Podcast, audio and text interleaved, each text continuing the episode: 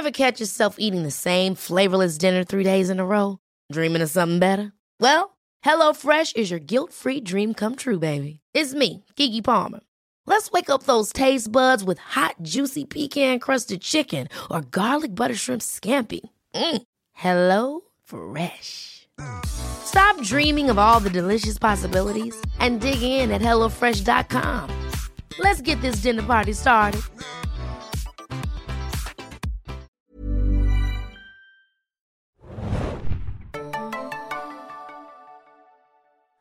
Hallo und herzlich willkommen, liebe Zuhörer, zu einem neuen Zane Junkies Podcast. Mein Name ist Felix und ich bin heute euer Moderator. Und an meiner Seite sitzt mit einem Smoothie bewaffnet und einem Löffel Adam.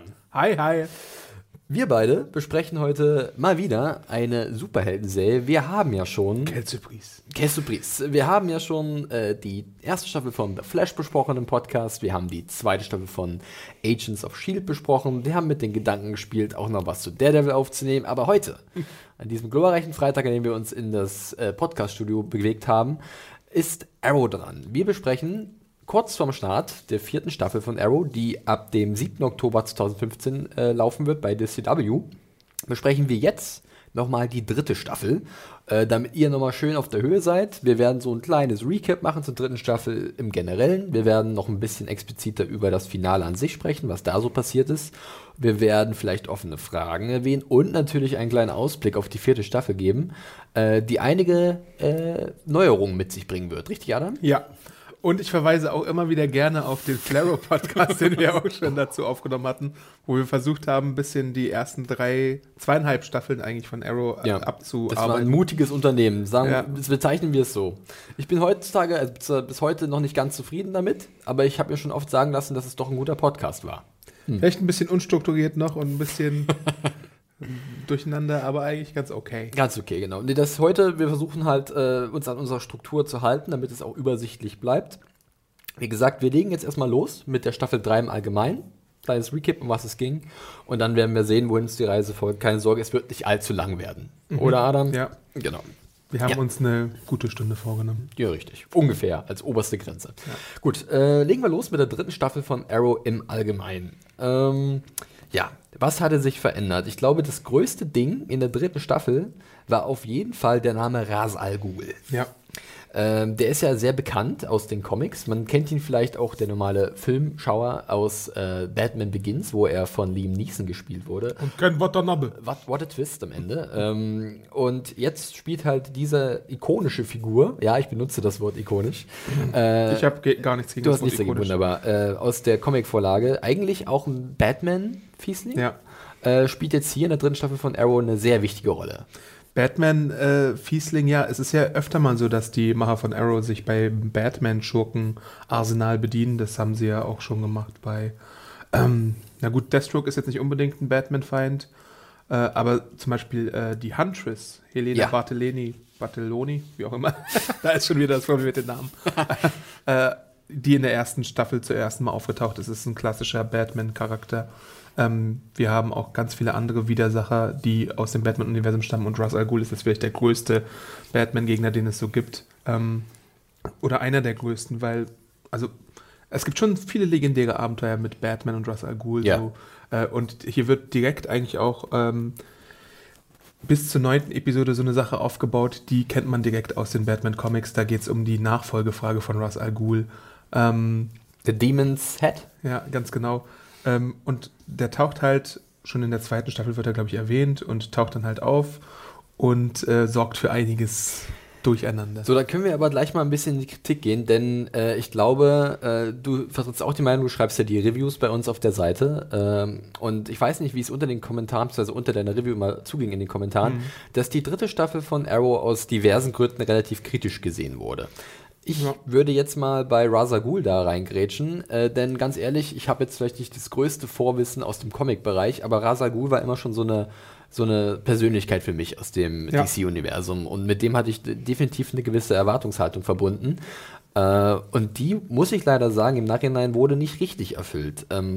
Das liegt vielleicht an verschiedenen Aspekten. Ein Aspekt war halt das Casting. Matt Nable der Ra's al Ghul spielt, war schon beim Casting her kritisch. Er musste sich halt auch mit Liam Neeson messen und er musste sich halt mit der Darstellung im Comic messen.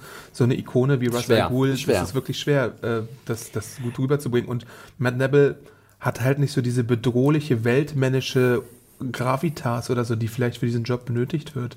Und deswegen schon beim ersten Auftritt, wo wir ihn, wie du so liebevoll gesagt hast, Barten gesehen haben, glaube ich, wirkte das halt irgendwie so ein bisschen unbeeindruckend. Richtig. Ich glaube, da hatten viele einfach eine andere Erwartung bei der Figur Ra's al Ghul und so ging es halt mir auch. Ich dachte, hey, das könnte richtig cool werden. Du hast jetzt diesen neuen Big Bad, der wirklich groß ist in diesem Universum oder in diesem DC-Universum.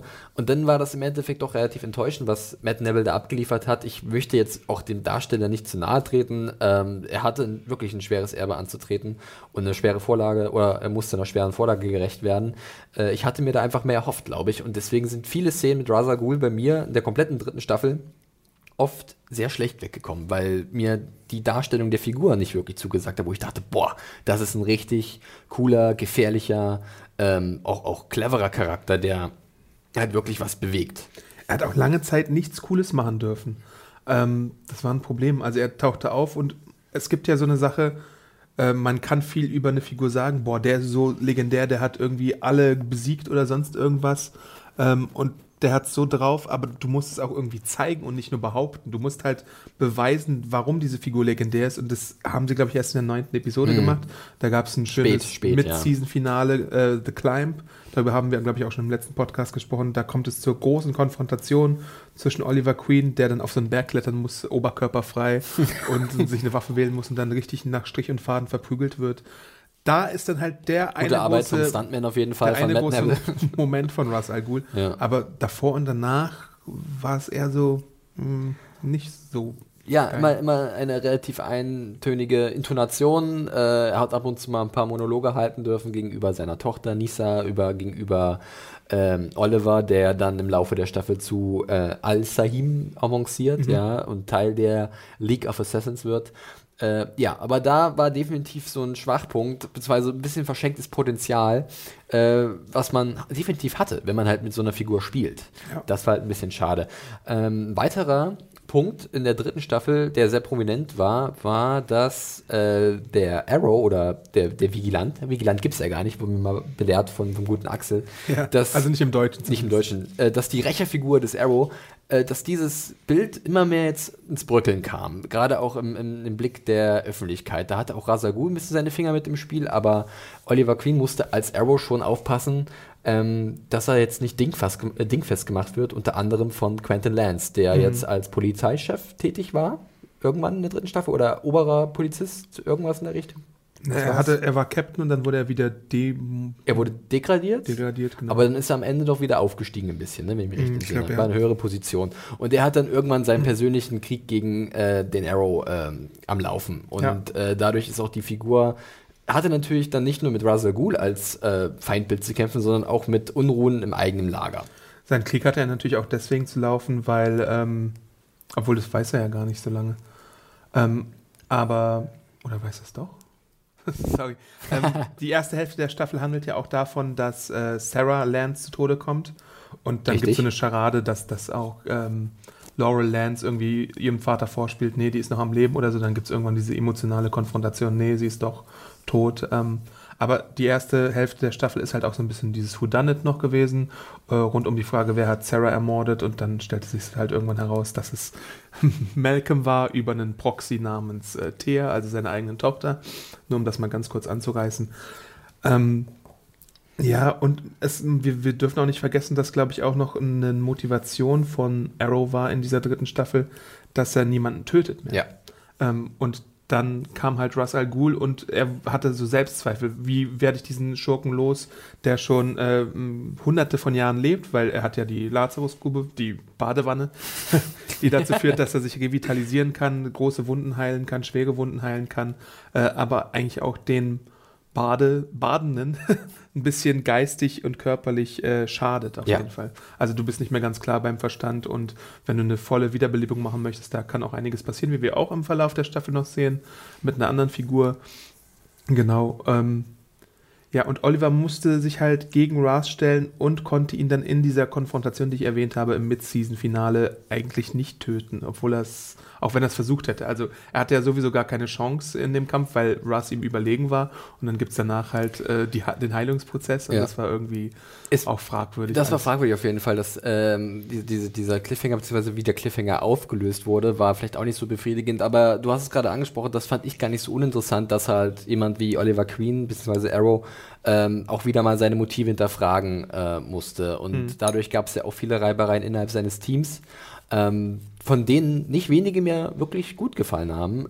Gerade im Zusammenspiel zwischen Diggle und Oliver, also zwischen David Ramsey und Stephen Amell. Ja. Da gab es gute Einzelaufnahmen.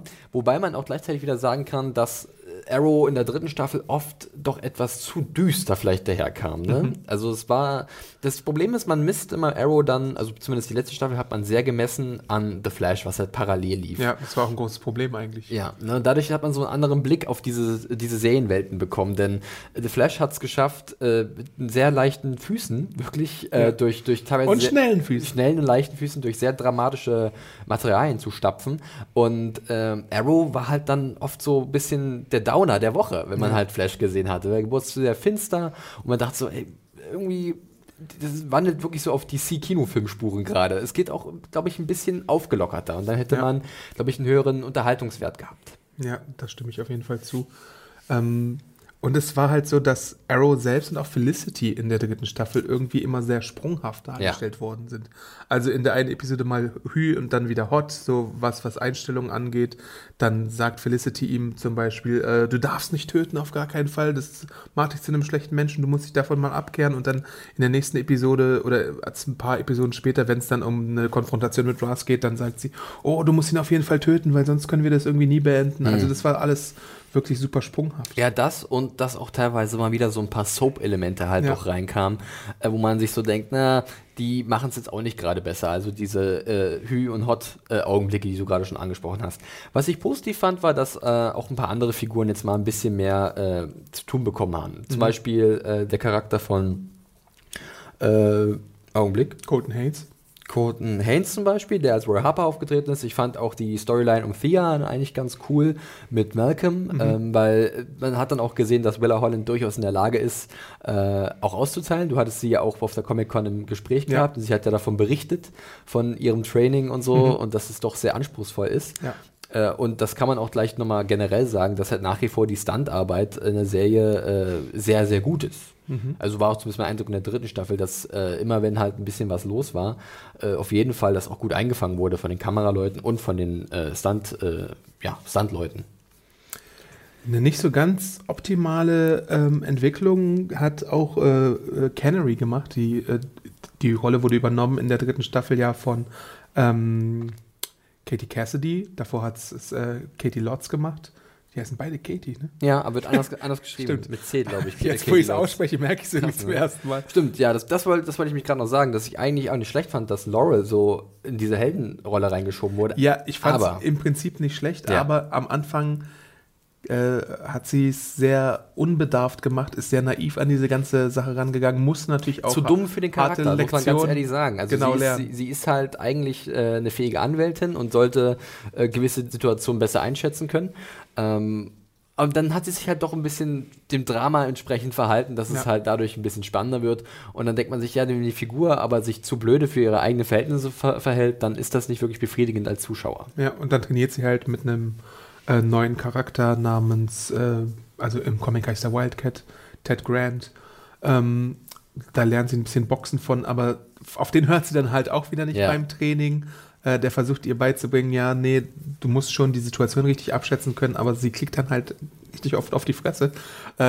Und dann gab es bei ihr natürlich auch noch diese Storyline um ihre Alkoholerkrankung, so von wegen, dass sie nicht rückfällig wird. Das hat sie auch mit ihrem Vater verbunden, der ja auch Alkoholiker ist. Da gab es so ein bisschen Tochter- und Vater-Beziehungsstress, die sie auch entzweit haben, mehr und mehr. Und ich weiß auch nicht genau, ob es jetzt vielleicht zu sehr Gossip ist, aber man sieht halt der Darstellerin auch an, dass sie immer schmaler wurde in der Staffel. Also es kann natürlich auch auf ihr normales Training zurückzuführen sein für die Rolle, weil sie es eben körperlicher da treibt. Sie sah mal also etwas Also sie sah mal kräftiger aus, jetzt sieht sie irgendwie ein bisschen... Also nicht falsch verstehen, nein, sie war nie irgendwie dick oder sonst irgendwas. Oder sonst. Und selbst wenn, wäre es auch nicht schlimm gewesen. Aber man fällt auf, dass halt das Training ihren Körper zeichnet. Also vor allem sie, die Gesichtspartie. Wird schon, richtig, sie wird schon kräftiger und baut Muskeln auf, die vorher vielleicht noch nicht da waren. Stimmt, sie hat ganz schöne Gans. Irgendwann. Also so richtig Oberkörper... Da verschluckt er sich fast am Smoothie. Genau. Noch was Gutes. Beziehungsweise ich weiß nicht, inwiefern es wirklich gut war, aber ich fand es schön, dass man jetzt die Möglichkeiten hat, Crossover-Episoden mit The Flash. Das war für mich der spaßigste Aspekt auf jeden Fall. Richtig, weil es sowohl die Arrow-Leute, die mal in Flash aufgetaucht sind, dann in Central City zu Gast waren, oder halt Flash-Leute, die halt mal rüberkamen nach Starling City, das hat immer das Ganze ein bisschen aufgelockert. Ich habe immer das Gefühl, das habe ich glaube schon ein paar Mal geäußert, so, dass man aufpassen muss, dass es nicht zu sehr in Fanservice abdriftet und dass es halt dieser Auftritt überhaupt keinen richtigen Wert mehr für die Handlung hat. Mhm. Das ist immer ein Risiko, aber im Großen und Ganzen fand ich die Crossover-Episoden eigentlich immer ziemlich gelungen. Ja, vor allem die ganz großen Crossover-Episoden. Also ich meine, bei Flash gibt es ja auch ganz am Anfang dieses Arrow-Crossover, aber traditionell wollen sie jetzt mit der 8. Episode immer die eine große Crossover-Episode machen. Sozusagen kurz vor der Mid-Season, vom Mid-Season-Finale. Wo dann irgendwie, was weiß ich, Arrow nach Central City kommt und Flash nach Starling City, beziehungsweise in der 4. Staffel dann Star City. Und da haben die, da sieht man, bei Flash hat man halt schon gesehen, dass Arrow ja noch Spaß machen kann und nicht so düster sein muss. Und bei Arrow, was war da nochmal die Sache mit Captain Boomerang, ne? Und richtig, ja, da kam Cisco, glaube ich, auch vorbei und Caitlin Snow, kann das sein? Ja. Und die haben ein bisschen ausgeholfen. Ja, ich meine, wir haben es schon erwähnt, es gibt da diesen doch sehr krassen tonalen Kontrast zwischen Arrow und Flash. Mhm. Und es wäre vielleicht in der 4. Staffel ganz schön, und es wurde ja schon so ein bisschen angedeutet, da kommen wir nachher noch drauf zu sprechen, dass halt vielleicht Arrow mal wieder ein paar fröhlichere Seiten findet. Es muss ja nicht alles Friede, Freude, Eierkuchen sein, aber ein bisschen mehr Lockerheit. Und das hat uns ja auch Mark Guggenheim? Ja. Hat uns, glaube ich, auch schon in einigen Gesprächen vor der 4. Staffel erwähnt, dass wir tatsächlich in der 4. Staffel von Arrow vielleicht auch wieder mal ein paar leichtere Momente zu sehen bekommen werden. Warten wir mal ab. Ja, bevor wir uns etwas genauer dem Finale My Name is Oliver Queen widmen, Adam, kurz noch was zur 3. Staffel insgesamt. Vielleicht eine Sache, die wir noch nicht angesprochen haben, die aber... Vinnie Jones? Ja, das auch. Den sollten wir vielleicht noch erwähnen. Der hatte einen sehr lustigen, was waren das, 4, 5 Folgen oder so? Ich glaube, es waren 3. 3, ja. Als Bösewicht, wie war sein Name gleich nochmal? Brick. Als Brick, genau. Großartig, ich bin persönlich großer Vinnie Jones-Fan. Er hat halt so ein bisschen die Lücke ausgenutzt, die Oliver Queen hinterlassen hat, als er sich mit Ra's al Ghul gemessen hatte nach The Climb. Und dann gab es eine Periode, wo Oliver geheilt ist, obwohl wir nie richtig erfahren, wie Oliver heilt, beziehungsweise gut, er kriegt irgendwie so Beeren aufgelegt von Bären. Oder sowas von der einen aus den Flashbacks. Wie heißt der? Tatsu. Tatsu, genau.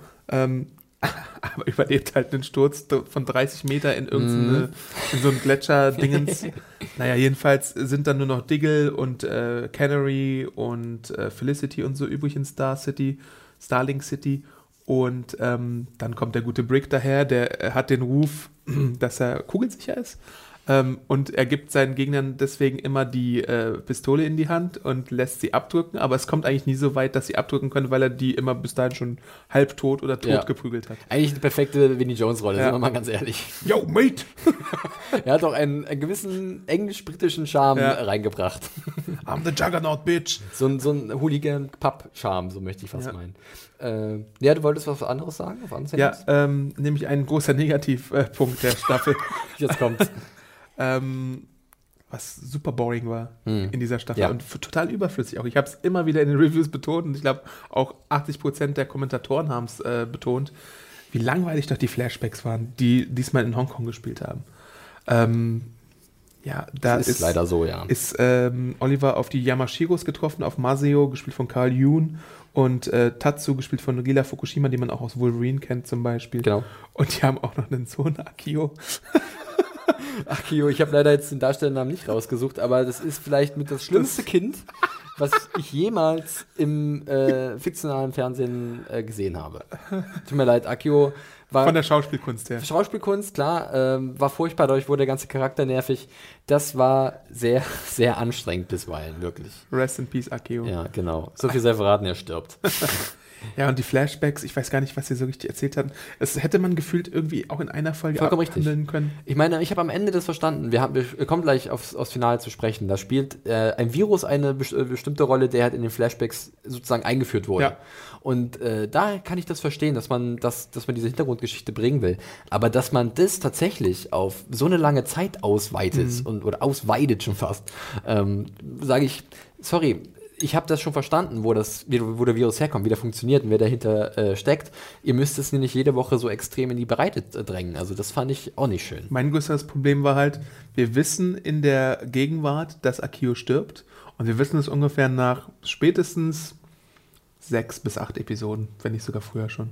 Und trotzdem wird dann immer wieder so damit gespielt, aha, jetzt ist der Moment, wo Akio stirbt und wo Maseo und Tatsu irgendwie sich trennen und nicht mehr miteinander klarkommen oder sonst irgendwas. Und das wird dann immer wieder so herausgezögert mit irgendwelchen Entführungen oder mit irgendwelchen anderen Szenen, wo die Leute in Gefahr geraten, von irgendwen gefangen genommen werden oder sich aus den Augen verlieren. War irgendwie nicht sehr spannend. Also im Vergleich zur ersten Insel-Storyline aus der ersten Staffel, die ja noch packend war, so mit der Amazo und mit der Rivalität und Freundschaft zwischen Oliver und Slade und mit Shadow da noch dabei und später auch noch mit Sarah in der zweiten Staffel. Das hat sich ja bezahlt gemacht tatsächlich, dieser Flashback dann für die zweite Staffel. Aber in der dritten Staffel, das hätte man sich echt klemmen können. Ja, müssen wir wirklich so sagen. Gut, dann bewegen wir uns. Aber. Ja, oh, da ist noch was. Kleiner Teaser. In der vierten Staffel wird es trotzdem Flashbacks geben. Also dieses Stilmittel gibt man einfach nicht auf. Und, weil man sich auch in so eine Sackgasse manövriert hat, weil man gesagt hat, ja, er war 5 Jahre halt irgendwie im Exil oder so. Und jetzt muss man das filmen. Genau, jetzt ist der Plan, das bis zur 5. Staffel mindestens durchzuziehen. Glaubt uns, ich glaube, Adam, du hast es auch auf der Comic-Con mitbekommen, sie werden oft gefragt, ob sie noch weiter Flashbacks machen, weil es fällt, Are you serious, man? Es fällt wirklich vielen auf, brauchen wir die überhaupt noch? Seid ganz ehrlich, wir können das auch aufsparen. Aber eine Sache, die man wirklich in den Flashbacks noch machen müsste, ist die Russlandzeit wahrscheinlich, weil er ja irgendwoher Russisch kann. Gut, dafür haben sie ja noch die 5. Staffel rein, theoretisch, wenn es soweit ist. Ja, hoffentlich ist es in der 4. Staffel besser. Oder es ist halt minimal, so kannst du ja auch machen. Aber eigentlich hatte mir Stephen Amell auch gesagt, nee, die Ratio von Gegenwart und Vergangenheit wird, glaube ich, gleich bleiben. Okay. Aber es gibt halt was. Wir sind ja über der 50%-Hürde bei den Dingern. Also wie viel macht eine Folge Flashbacks aus? Vielleicht 10, 20%, 30 im höchsten Fall? Ja, 30 würde ich schon sagen. Ja. Wobei Oliver Queen wollte ich schon sagen, Stephen Amell mir halt im Interview gesagt hat, dass es wieder so eine Folge geben wird, die vielleicht so ein bisschen anders im Flashback ist. Also es gibt ja so Folgen, da ist Oliver gar nicht so die zentrale Person oder so. Zum Beispiel in der letzten Staffel gab es die, wo er nach Starling City zurückgekehrt ist und randommäßig einfach so diesen Drogendealer killt. Unglaublich, der Thea mit Drogen versorgt hat, ja. Ganz genau. Und davor gab es auch schon mal so eine soapige Flashback-Episode rund um Sarah und Laurel, wo dann herauskam, dass er Laurel mit Sarah betrogen hat und so. Und es gibt auch noch diese Flashback-Folge rund um Felicity, auch aus der 3. Staffel, die irgendwie so ein bisschen... Als Goth-Queen, genau, Die fand ich auch nie so schön. Die war nicht echt so gut. Mit Cooper Sheldon oder sowas als ihr Ex-Freund. Ja, stimmt, genau. So. Gut, so viel zur 3. Staffel allgemein. Gehen wir mal jetzt zur Finalepisode, den großen Abschluss der 3. Staffel vor. Und wir wollen da gar nicht zu sehr ins Detail gehen, werden wir wahrscheinlich automatisch machen, wenn wir das abarbeiten, aber wir versuchen uns etwas zu zügeln. Es geht ja darum, dass sich am Ende jetzt tatsächlich Oliver Ra's al Ghul angeschlossen hat als Al-Sahim. Und seine Aufgabe ist es jetzt, seine eigene Heimatstadt Starling City zu zerstören, um endgültig zum Nachfolger von Ra's al Ghul oder zum neuen Ra's al Ghul aufzusteigen. Das ist so ein klassischer Ra's al Ghul-Move. Also eigentlich so in den Comics, es gibt eine Storyline, die heißt, glaube ich, Contagion und eine, die heißt Legacy. Ja. Mit Ra's al Ghul aus den 90ern. Und da plant er halt tatsächlich irgendwie die komplette Welt zu vernichten mit irgendwelchen bio- und chemischen Waffen, so dass am Ende nur noch so die 10% der Stärksten übrig bleiben und mit denen kann man dann irgendwie eine neue Welt aufbauen oder so. Richtig, du sagst es, Bio-Waffen oder chemische Waffen. Es geht halt um diesen Virus, das Alpha Omega, das halt in den Flashbacks auch eingeführt wurde und das halt tödlich ist. Und das soll halt über Starling City ausgebreitet werden oder versprüht werden. Oliver ist tatsächlich nach wie vor Oliver Queen, deswegen My Name is Oliver Queen, und will dann doch Ra's al Ghul zur Strecke bringen. Zwischenzeitlich hat er noch schnell Nyssa geheiratet. Ja, richtig. Es gab noch eine Hochzeit natürlich, juhu, die auch nach wie vor Rache sucht an ihren, also sie will auch ihren Vater, sie hatte ja, von ihrem Vater war sie so ein bisschen verstoßen, ja, weil sie ja mit Sarah verliebt war. Ja. Und da gibt es auch noch so ein bisschen diese klassischen Daddy-Issues, die halt auch Laurel hatte mit ihrem Vater. Deswegen haben wir auch in der Staffel Laurel und Nyssa oft zueinander gefunden. Ja. Das soweit ging, dass halt Nyssa tatsächlich Laurel trainiert hat. Und Nyssa wollte natürlich auch der Heir to the Demon werden. Genau. Oder Heir to the Demon, ja, ohne Haar. Und war dann so ein bisschen erbost, dass sie übergangen wurde in der Nachfolgerfrage. Richtig. Und während halt Oliver jetzt an Bord eines Flugzeugs gegen Ra's kämpft und dieser springt dann erstmal ab und Nyssa und Oliver müssen das Flugzeug irgendwie zu Boden bringen, befinden sich in Nanda Parbat, wo genau, Himalaya? Ach, Nepal? Das ist eine fiktionelle Stadt im DC-Universum. Irgendwo, aber so in der Richtung, in irgendeinem Gebirgsgebiet. Ja, hör mal zu. Jetzt kommt's. Diese ganze Sache mit der Distanz zwischen Nanda Parbat und Starling City. Das durfte ich mir mehrfach die Woche anhören von Adam, aber ich konnte seine Wut absolut nachvollziehen. Das wirkt in der Serie so, als würde es so eine direkte Buslinie geben, so der Expressbus nach Nanda Parbat oder so. Von Starling City. Da steigst du ein und bist innerhalb von 7 Minuten dann da, kannst zwischendrin noch exotische Früchte kaufen gehen oder so. So wurde es manchmal erklärt, weil Malcolm zum Beispiel, der konnte, als hätte er einen Teleporter oder so und ist dann, ja, ich war da mal gerade was klären, ich habe da mal was spioniert und so. Ja. Und auch Ra's al Ghul tauchte einfach immer wieder auf und seine Cronies von der League of Assassins sind immer wieder da gewesen. Also das war wirklich irgendwie nicht so. Das Distanzding war ein bisschen besonders, weil man uns ja diese Reise nach Nanda Parbat, Nanda Parbat, in The Climb, als Olli da hingegangen ist, als wirklich die größte Tortur aller Zeiten präsentiert hat. Der muss einen Berg erklimmen, er muss durch die verrücktesten Wetterumstände durch und im Endeffekt nachher ist es überhaupt nicht so. Als wäre es wirklich wie so eine S-Bahn-Linie. Also aussteigen bitte, Nanda Parbat, Endstation. Zug fährt zurück nach Starling City. Das war halt immer so ein bisschen komisch. Aber auf jeden Fall, da befinden sich im Finale Team Arrow, ja, eingekerkert und für einen Ra's für tot gehalten. Aber, wie sich herausstellt, auch mit Hilfe von Malcolm, durch Oliver immun gemacht gegen den Virus. Ja, das ist auch so ein Ding gewesen in dem Finale. Die schlafen alle erstmal eine Runde, weil irgendwie das Virus auf den Boden geworfen wird. Und dann erst klärt sich, ach nee, ich habe euch alle immun gemacht. Aber warum haben sie dann irgendwie die Äuglein zugemacht? Ja, erstmal? Weiß ich nicht. Vielleicht gibt es da irgendwie eine chemische Umwandlung, dass dann daraus Schlafpuder wird oder so. Und dann taucht? Das ist großartig.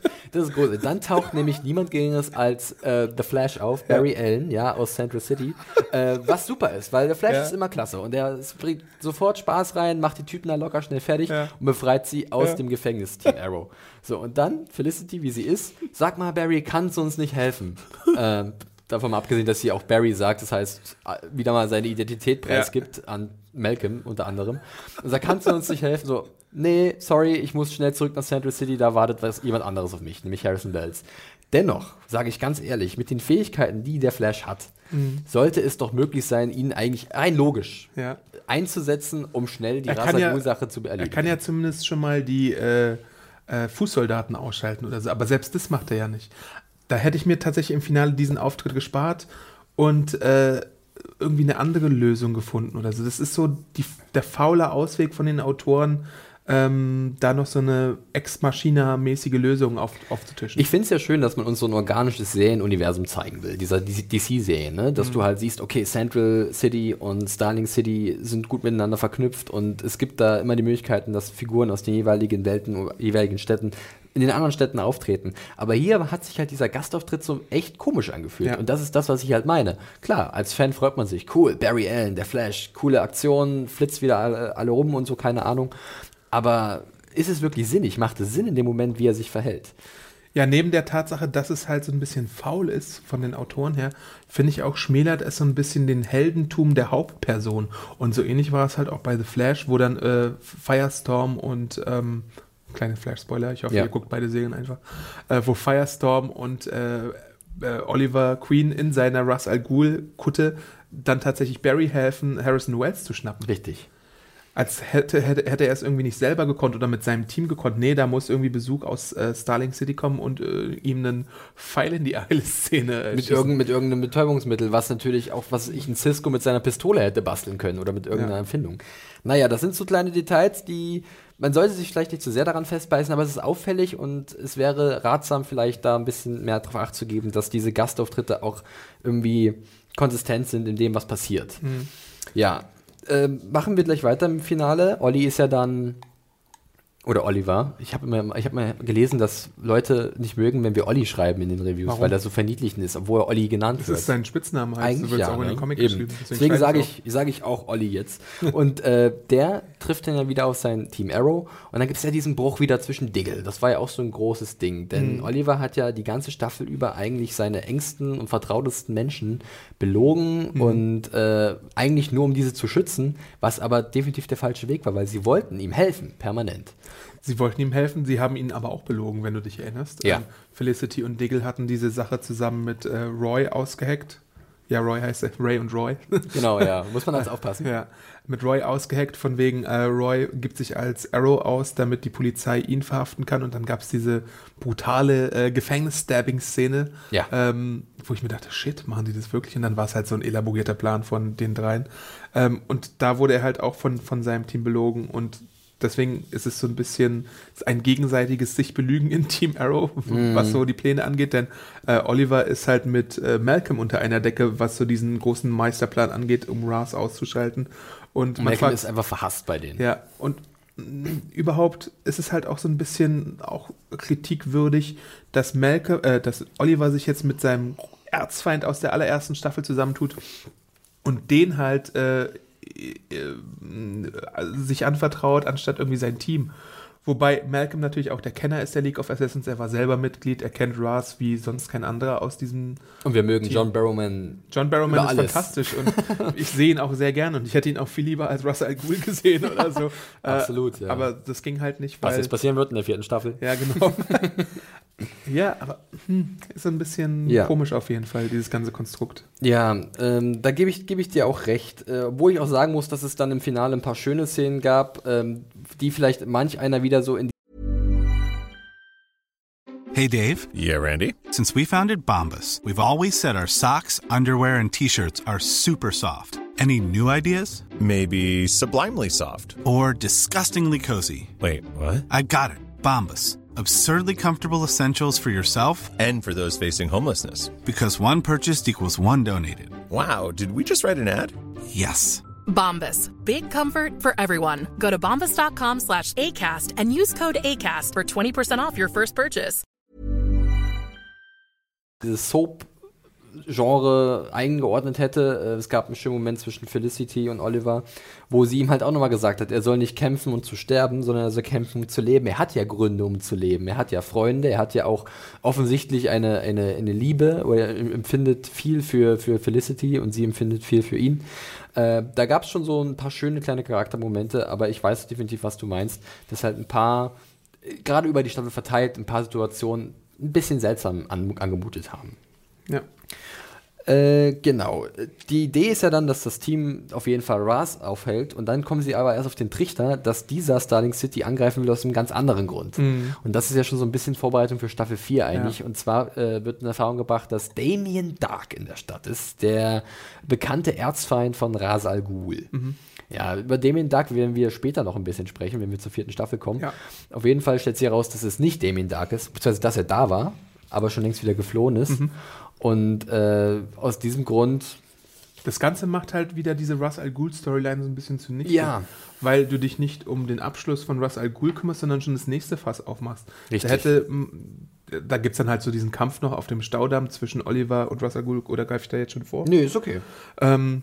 Ja, und dann kämpfen die da, da kommt die Polizei dazu, Scharfschützen sind in Position und sowas. Oliver wird angeschossen, schafft es aber tatsächlich, Ra's al Ghul vorher zu besiegen.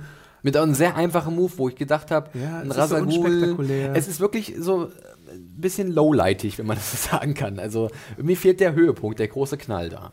Ja, also ich meine, Oliver geht ja zur League of Assassins, geht dann durch diese Schule in den vorherigen Folgen und wird angeblich so ausgebildet. Aber da ist auch wieder so die Sache, da wurde mir nicht genug gezeigt eigentlich, was jetzt genau die Skills sind, die Oliver da lernt in der League of Assassins. Auf einmal trägt er halt eine Kutte und sonst irgendwas, hat ein neues Outfit, kann irgendwie das Schwert ein bisschen besser schwingen, aber persönlich hätte ich da noch mehr sehen müssen. So. Also es gibt so ein paar Montagen und so, aber ob das jetzt reicht? Also ich meine, ich stelle mir halt so vor, dass die League of Assassins irgendwie die geilsten Badasses sind. Eine besondere Ausbildung sollte da sein. So ein paar Jahre lang irgendwie was lernen oder so. Aber Oliver geht dann halt da irgendwie ein paar Wochen hin und kann auf einmal alles. So ein bisschen Bootcamp, ja. Es ist etwas... Und ein anderes Problem ist dann halt auch, es gab halt mehrere Stürme auf Nanda Parbat. So. Ja. Mit Diggle oder so. Diggle, Felicity und Oliver waren es, glaube ich, einmal. Ja.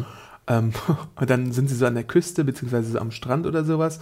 Und dann kommen die ganzen League of Assassins-Dudes auf sie zu. Mhm. Und dann werden sie einfach so umgemäht von so normalen Gewehren. Tatsu ist auch mit dabei. Genau. Die spielt ja hier, wie hieß das? Kamikaze? Wie hieß denn das? Katana. Katana, genau so rum. Die wir ja im Suicide Squad-Film sehen werden, ja. Nicht wahr? Ja. Anders besetzt. Ja, stimmt. Da wurden dann diese League of Assassins-Soldaten relativ easy weggepustet. Ja.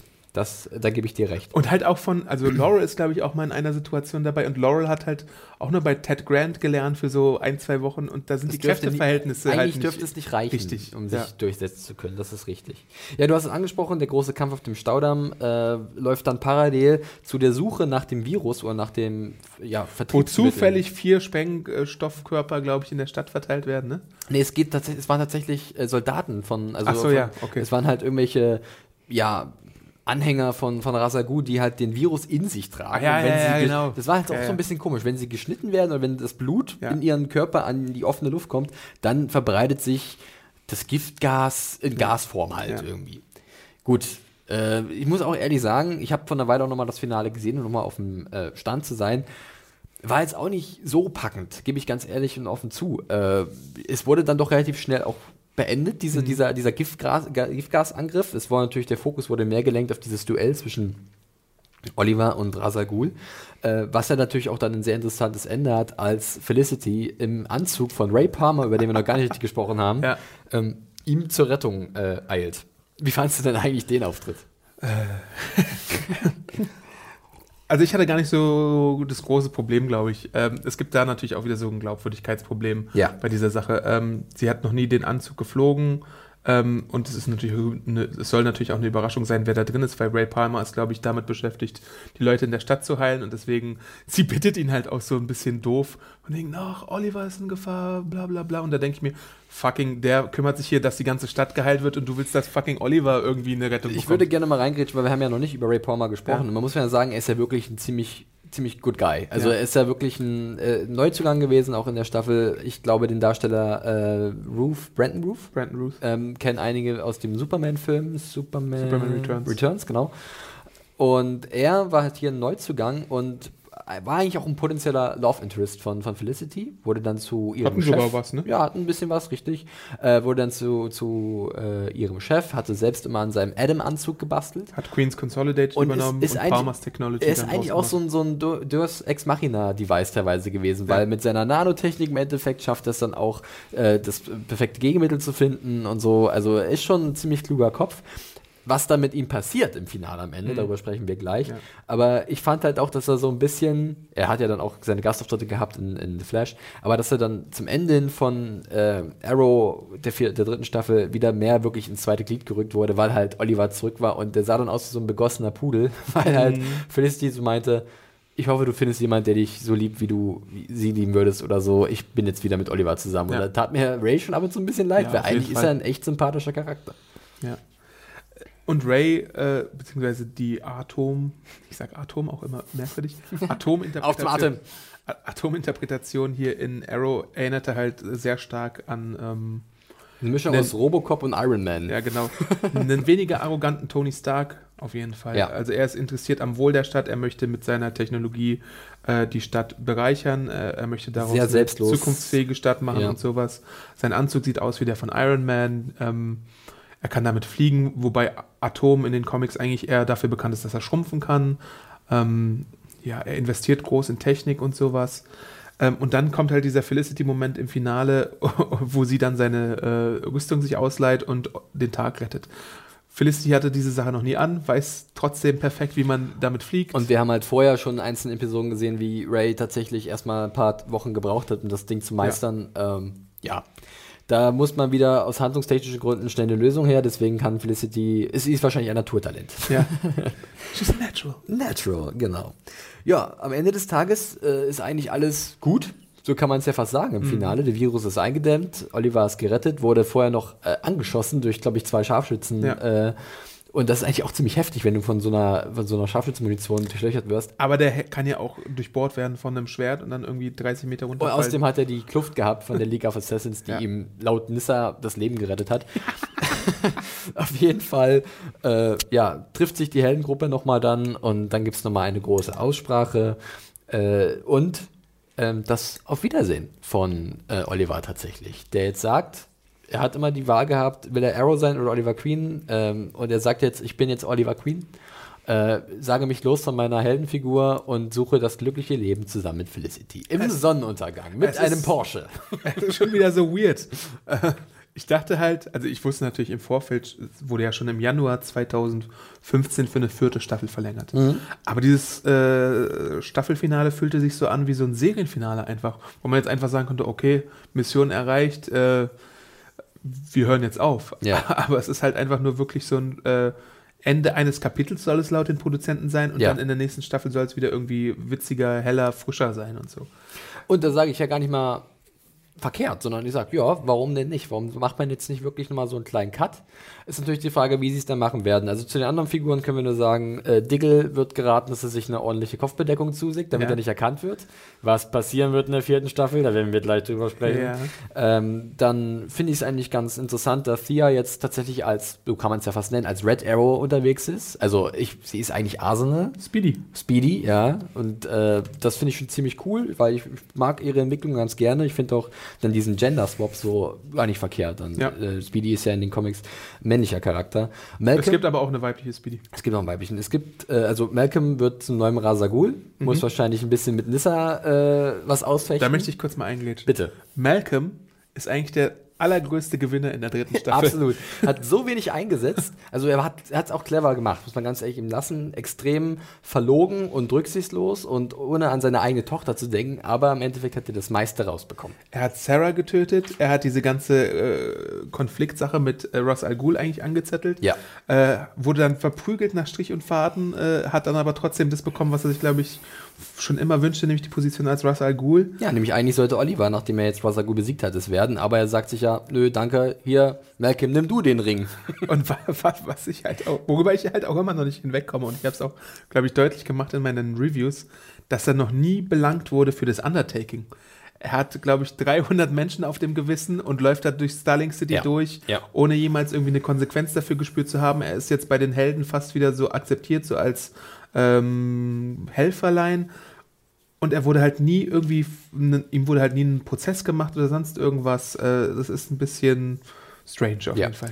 Was aber sehr spannend war am Ende noch dieses Finales, war auf jeden Fall das Schicksal von Ray Palmer, den wir gerade angesprochen haben. Und zwar bastelt er weiter an seinem Adam-Anzug und ist halt wie immer eigentlich relativ optimistisch, sagt, naja, dann probiere ich halt die nächste Einstellung, und plötzlich explodiert der ganze Laden. Palmer Enterprise? Technologies. Palmer Technologies, genau. Und wir wissen nicht, was Ray ist. Was wir wissen, ist, dass Ray Palmer in Legends of Tomorrow, der Mid-Season-Serie auf der CW, eine große Rolle spielen wird. Aber für das Arrow-Universum weiß ich nicht, inwiefern er da noch. Also ich weiß, dass am Anfang der 4. Staffel wird jetzt Star City ihm zu Ehren so benannt. Das sieht man auch in einem Trailer schon. Aber ich weiß nicht, ob wir ihn erwarten können in der 4. Staffel oder ob er wirklich tot ist. Wir kommen jetzt so langsam in den Fragenbereich. Genau. Was ist noch offen? 2 Sachen. Im Legends of Tomorrow Trailer, ich weiß nicht, ob es im 1. war oder im 2. Es gibt ja einen normalen Trailer von den Upfronts und einen von der Comic Con, glaube ich. Könnt ihr beide auf serienjunkies.de natürlich nachschauen. In einem der Trailer erklärt Ray Palmer ja auch, ach, du warst gar nicht tot, nö, ich war nur geschrumpft. So, damit wissen wir halt, da kommt er irgendwie aus der Situation heraus. Genau. Und auf der Comic-Con haben mir die Macher und die Schauspieler verraten, dass die neuen Episoden von der zweiten Staffel von Flash und die Episoden von Arrow, der vierten Staffel, am Anfang erstmal all das vorbereiten, was dann in Legends of Tomorrow 2016 passieren wird. Also das ist ja neben Ray Palmer dann auch nochmal eine zweite Sache mit der Rückkehr von, Spoiler, aber ich glaube, das wissen auch inzwischen alle. Sollte so sein, ja. Der Rückkehr von Caity Lotz als White Canary diesmal, also sie wird wiederbelebt. Wie es dazu kommt, wird dann in Lazarus verraten. Grube. Die goldene Badewanne. Da war ja auch Thea schon drin, wie so ein Frosch. Ist sie dann rausgesprungen.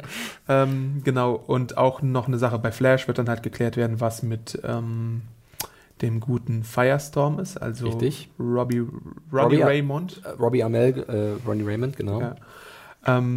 Ja, also da werden die neuen Staffeln erstmal viel erklären müssen. Es wird ja auch so bei Arrow zum Beispiel mystische Figuren jetzt geben, nachdem wir Superkräfte schon gesehen haben in der letzten Staffel mit Meta-Humans, kommt jetzt auch noch so die Zauberecke dazu. Da wird es einen Gastauftritt von Matt Ryan als Konstantin geben. Oh ja. Ja, das sind so alles so Sachen, die wir in der nächsten Staffel erwarten können. Und Ray, also ich glaube nicht unbedingt, dass er in der vierten Staffel eine große Rolle spielen wird. Da gibt es so eine Ersatzfigur, die wird, glaube ich, gespielt von also ich weiß, dass der Superheldenname Mr. Terrific ist. Ich glaube, der Schauspieler heißt Callum irgendwas. Ja, ist auf jeden Fall ein Tech-Genie, genau, der Felicity unterstützen wird. Aber noch ganz kurz zum Finale, weil einen Aspekt hatten wir noch nicht besprochen, und zwar Flashback. Tut mir leid, wir müssen mal kurz darauf zurückkommen. Denn man sieht, ja, wie im Flashback eigentlich das Drama dann um die Yamashiros aufgelöst wird und dass Maseo halt sich der League of Assassins anschließt und Tatsu irgendwo anders hingeht. Who the fuck cares? Ja, wirklich nicht weiter wichtig. Olli kriegt noch ein bisschen Asche in die Hand gedrückt von Akio. Das hört sich jetzt so wirklich sehr hart an, aber sorry. Aber der letzte Flashback ist ja nicht uninteressant für die weiteren Flashbacks, die noch kommen werden in der vierten Staffel. Und zwar sieht man Oliver auf ein Schiff steigen, das als Heimathafen Coast City hat.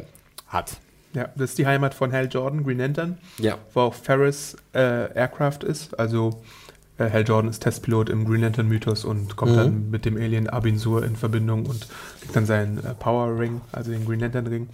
Da habe ich natürlich auch die Produzenten gefragt, ja, spielen jetzt die Flashbacks in Coast City, kriegen wir Green Lantern zu sehen, da wird auch ordentlich geteased dazu, wollten sie natürlich noch nicht verständlicherweise verraten, wo genau die Flashbacks spielen werden. Ich weiß auch nicht genau, ob Coast City wirklich ein Handlungsort wird oder nicht. Ja. Aber in den Trailern, die bisher schon veröffentlicht worden sind, sehen wir auf jeden Fall Amanda Waller wieder. Und wir sehen auch wieder, dass Oliver in so einem Proto-Arrow-Outfit auf jeden Fall richtig zu sehen ist. Er soll seine dunkle Seite für sich entdecken. Und da können wir jetzt mal rüberleiten auf die Vorschau in die vierte Staffel. Und bleiben wir gleich bei den Flashbacks. Denn da gibt es ja auch schon ein paar interessante Neuigkeiten und Casting-News im Vorfeld zur vierten Staffel.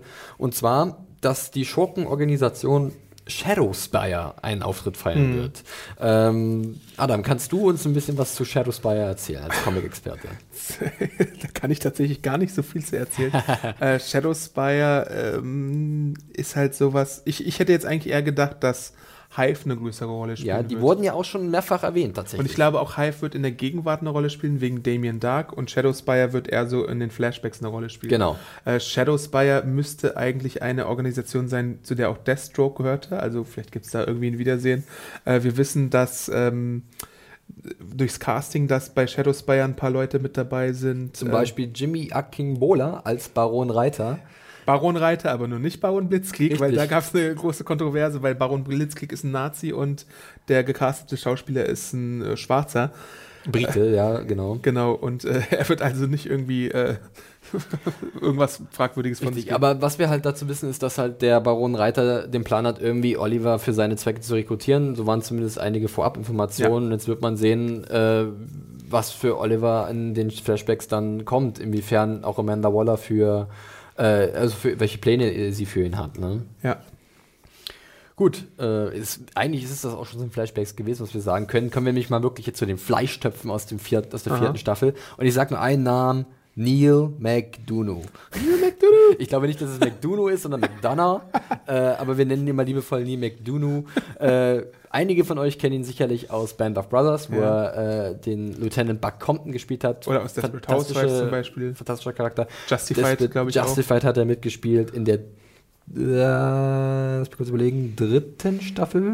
Ich glaube, ja. Das war, glaube ich, die dritte Staffel, genau.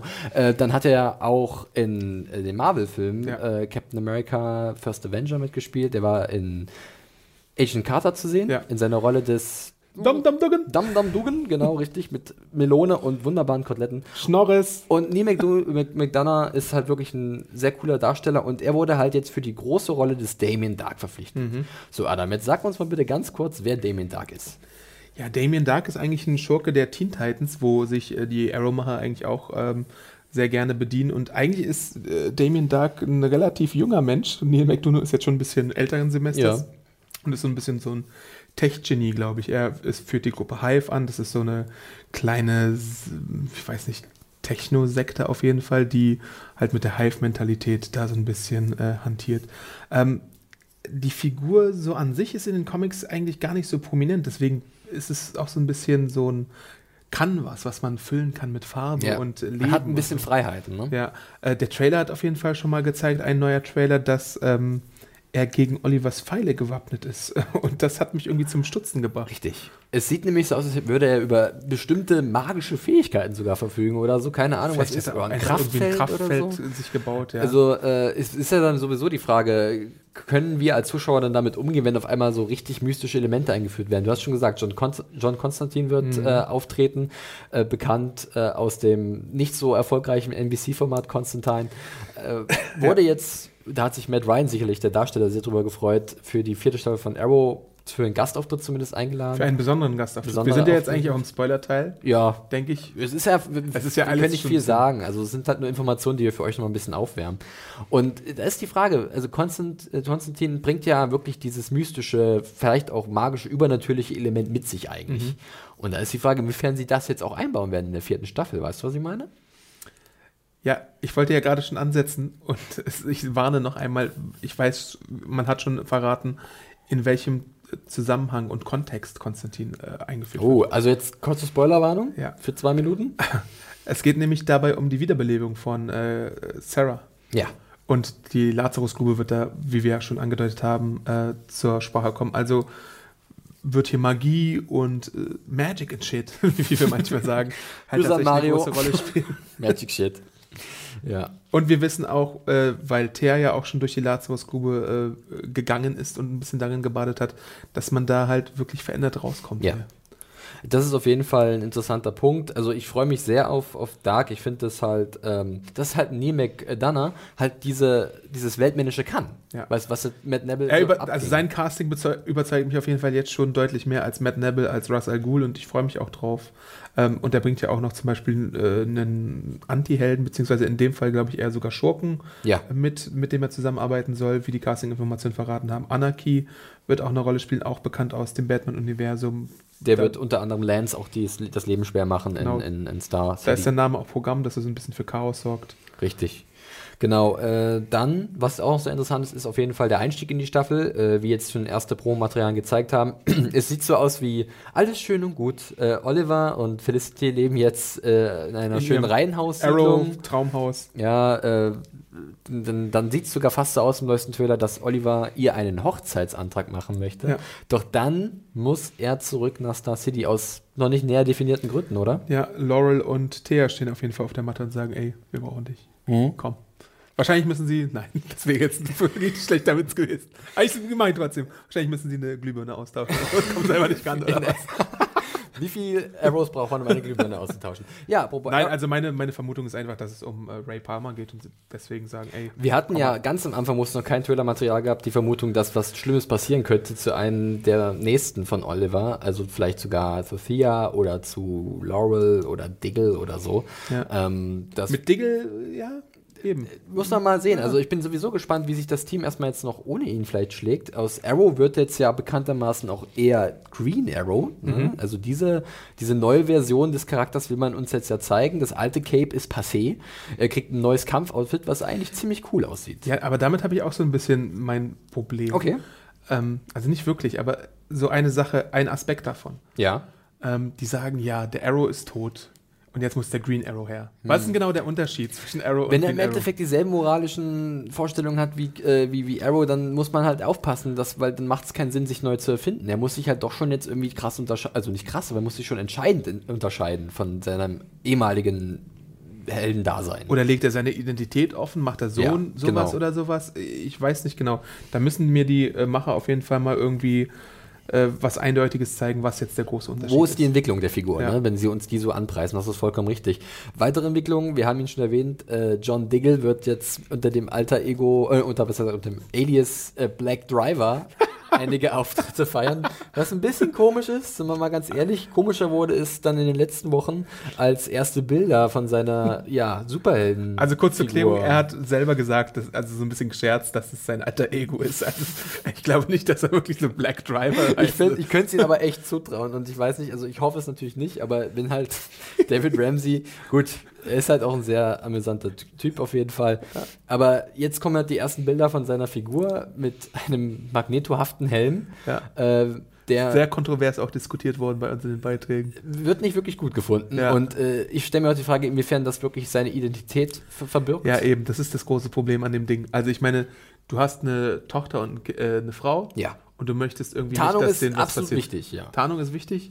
Ich habe ja auch in den frühen Staffeln von Arrow gesagt, ja, dieses bisschen Gesichtsbemalung schützt deine Identität auch nicht. Dann brauchst du irgendwie schon eine richtige Maske oder sowas. Ja. Das haben sie dann auch irgendwann gemacht. Aber bei Diggle ist jetzt genau die Augen-Mund-Partie irgendwie die sichtbare. Ja. Und das ist halt, ich weiß nicht, wie effektiv das ist. Also da muss man auch mal abwarten. Du fandst ja auch die Skimaske gut, die er zum Beispiel getragen hat. Ja, also zumindest, ich finde die Skimaske effektiver als diesen Magnetohelm. So ganz ehrlich. Also, ich hatte jetzt magnetische Kräfte, wer weiß. Und deswegen möchte ja nicht, dass Charles Xavier seine Gedanken liest. Das wäre ziemlich cool, ja. Weil man kommt, Charles Xavier. Macht das überhaupt Sinn? Das war Marvel. Nein, wir haben unseren eigenen. Professor Y. Genau. Ja, ansonsten, was kann man zur dritten Staffel noch sagen? Es gibt neue Love Interests für Thea, glaube ich auch. Yeah. Einen neuen Berater für Oliver. Mal abwarten, was da passieren wird. Aber wir freuen uns, denke ich mal, auf jeden Fall am meisten auf Damien Dark und was da passiert. Es wurde ja schon jetzt, ich muss ganz ehrlich sagen, das haben sie geschickt angeteasert. Mhm. Also sie haben ihn schon jetzt mit einer gewissen Erwartungshaltung aufgebaut, aber Neil McDonough ist halt jemand, wo ich sage, der kann halt dieser Erwartungshaltung auch gerecht werden in der Figur. Ja. Zumindest die ersten Eindrücke, die ich habe von ihm in dem Trailer-Material. Fieslinge wunderbar spielen. Das ist vollkommen richtig, ja. Also Robert Carls aus Justified, auch ein sehr starker Antagonist in einer Staffel, wirklich schaut da auch nochmal rein, wenn ihr das noch nicht kennt. Ja. So, Adam. Ich würde mich auch über ein kurzes Wiedersehen mit dem guten Manu Bennett eigentlich ganz absolut freuen. Also, aber ich weiß nicht, vielleicht kann man über den Flashback tatsächlich was einfädeln. Ja. Wäre das vielleicht eine Möglichkeit? Wird man auf jeden Fall sehen. Ja, wir haben, glaube ich, auf unserer Liste soweit alles angesprochen, was wir ansprechen wollten. Oder fällt dir noch etwas ein, was du zur vierten Staffel sagen möchtest? Ja, vielleicht super Spekulations aus dem Fenster legen. Ja, das finde ich super. Ich finde es ein bisschen, also bisher hatten wir, glaube ich, nie so richtig den Big Bad schon am Anfang der Staffel definiert. Stimmt. Also Malcolm wurde, glaube ich, erst später so ein bisschen enthüllt und dazu geformt, dass er der Big Bad ist.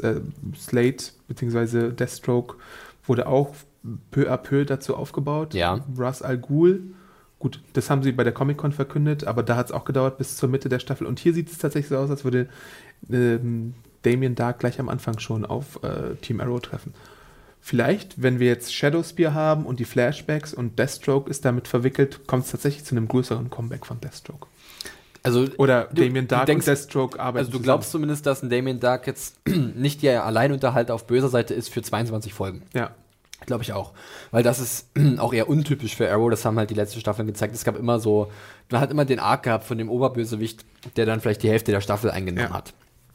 Und ist natürlich auch die Frage, ob man jetzt ein bisschen mit unseren Erwartungen spielt. Vielleicht sehen wir jetzt ja auch erstmal so 3-4 Folgen lang, wie halt Team Arrow ohne Arrow ein bisschen für Recht und Ordnung sorgt in Star City, wie sich das alles so ein bisschen ordnet, aber dann aus irgendeinem Grund wieder eine neue Gefahr kommt, Damien Dark, und dieses neue Gleichgewicht stört. Mhm. Und dann kommt erst Green Arrow in dem Sinne, beziehungsweise Oliver zurück.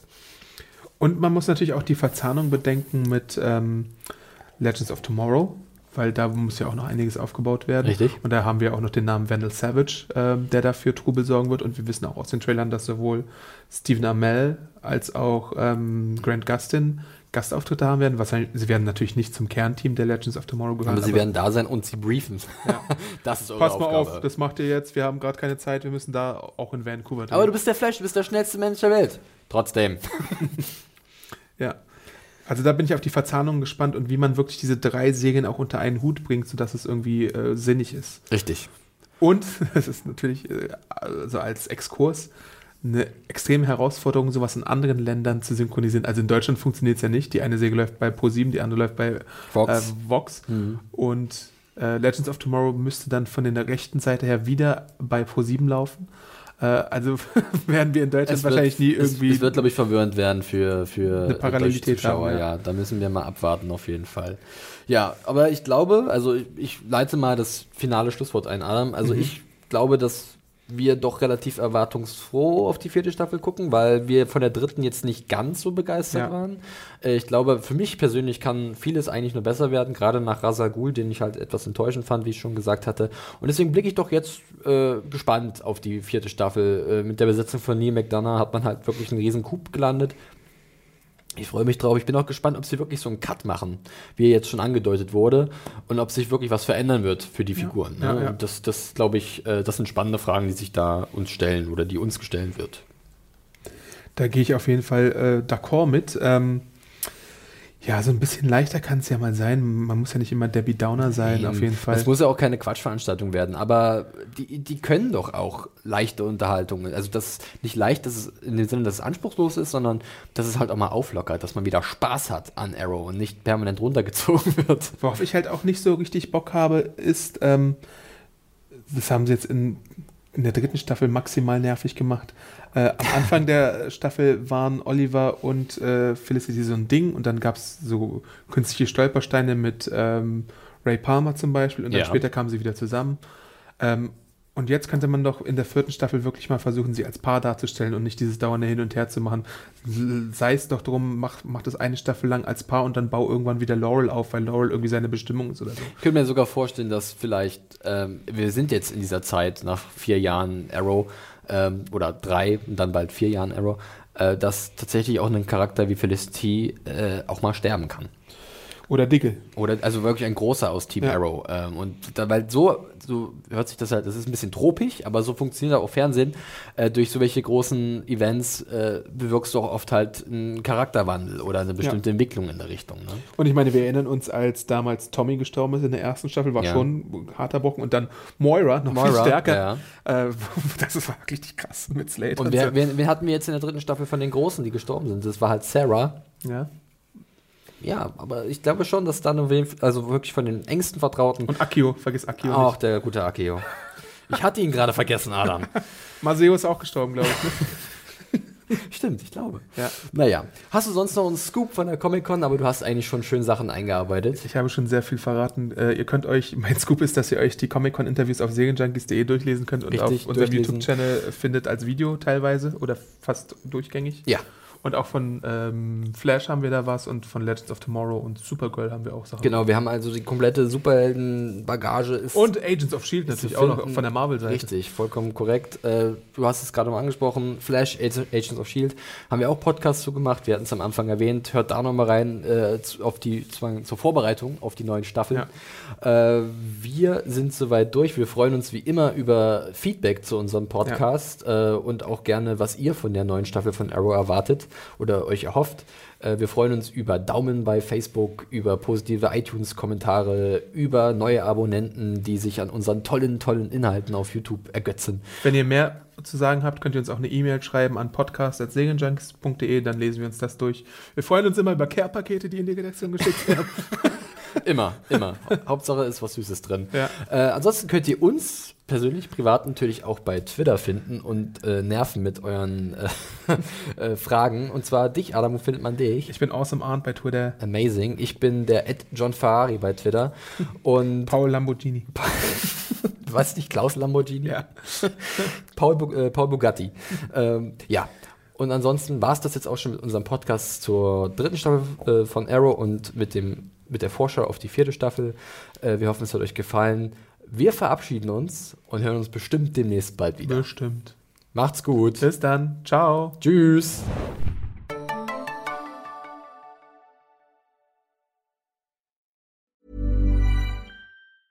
Ever catch yourself eating the same flavorless dinner 3 days in a row? Dreaming of something better? Well, HelloFresh is your guilt-free dream come true, baby. It's me, Kiki Palmer. Let's wake up those taste buds with hot, juicy pecan-crusted chicken or garlic butter shrimp scampi. Mm. Hello Fresh. Stop dreaming of all the delicious possibilities and dig in at HelloFresh.com. Let's get this dinner party started.